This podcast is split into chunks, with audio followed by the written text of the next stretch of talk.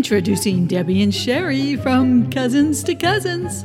So, I think what I want our podcast to be about is something that's uplifting and quirky and unique and just different. No more seriousness.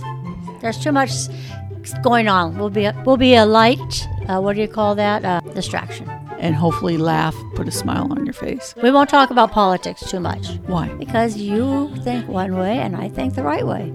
And that's the problem. That's the problem. Okay.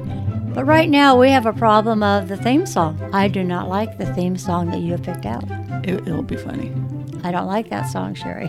I don't like it. Okay, well we have to come up with a better theme song, our intro song. No, it's good. No, Sherry. It's funny. It says exactly what we're like. I'll be singing and you're complaining. That's just exactly what Are our you show saying I'm a complainer? Okay, go on. So we hope that you tune in, you listen, you enjoy, you get a smile, That's our goal. just to get you a smile today. Just to get you a smile. And that'll make us happy.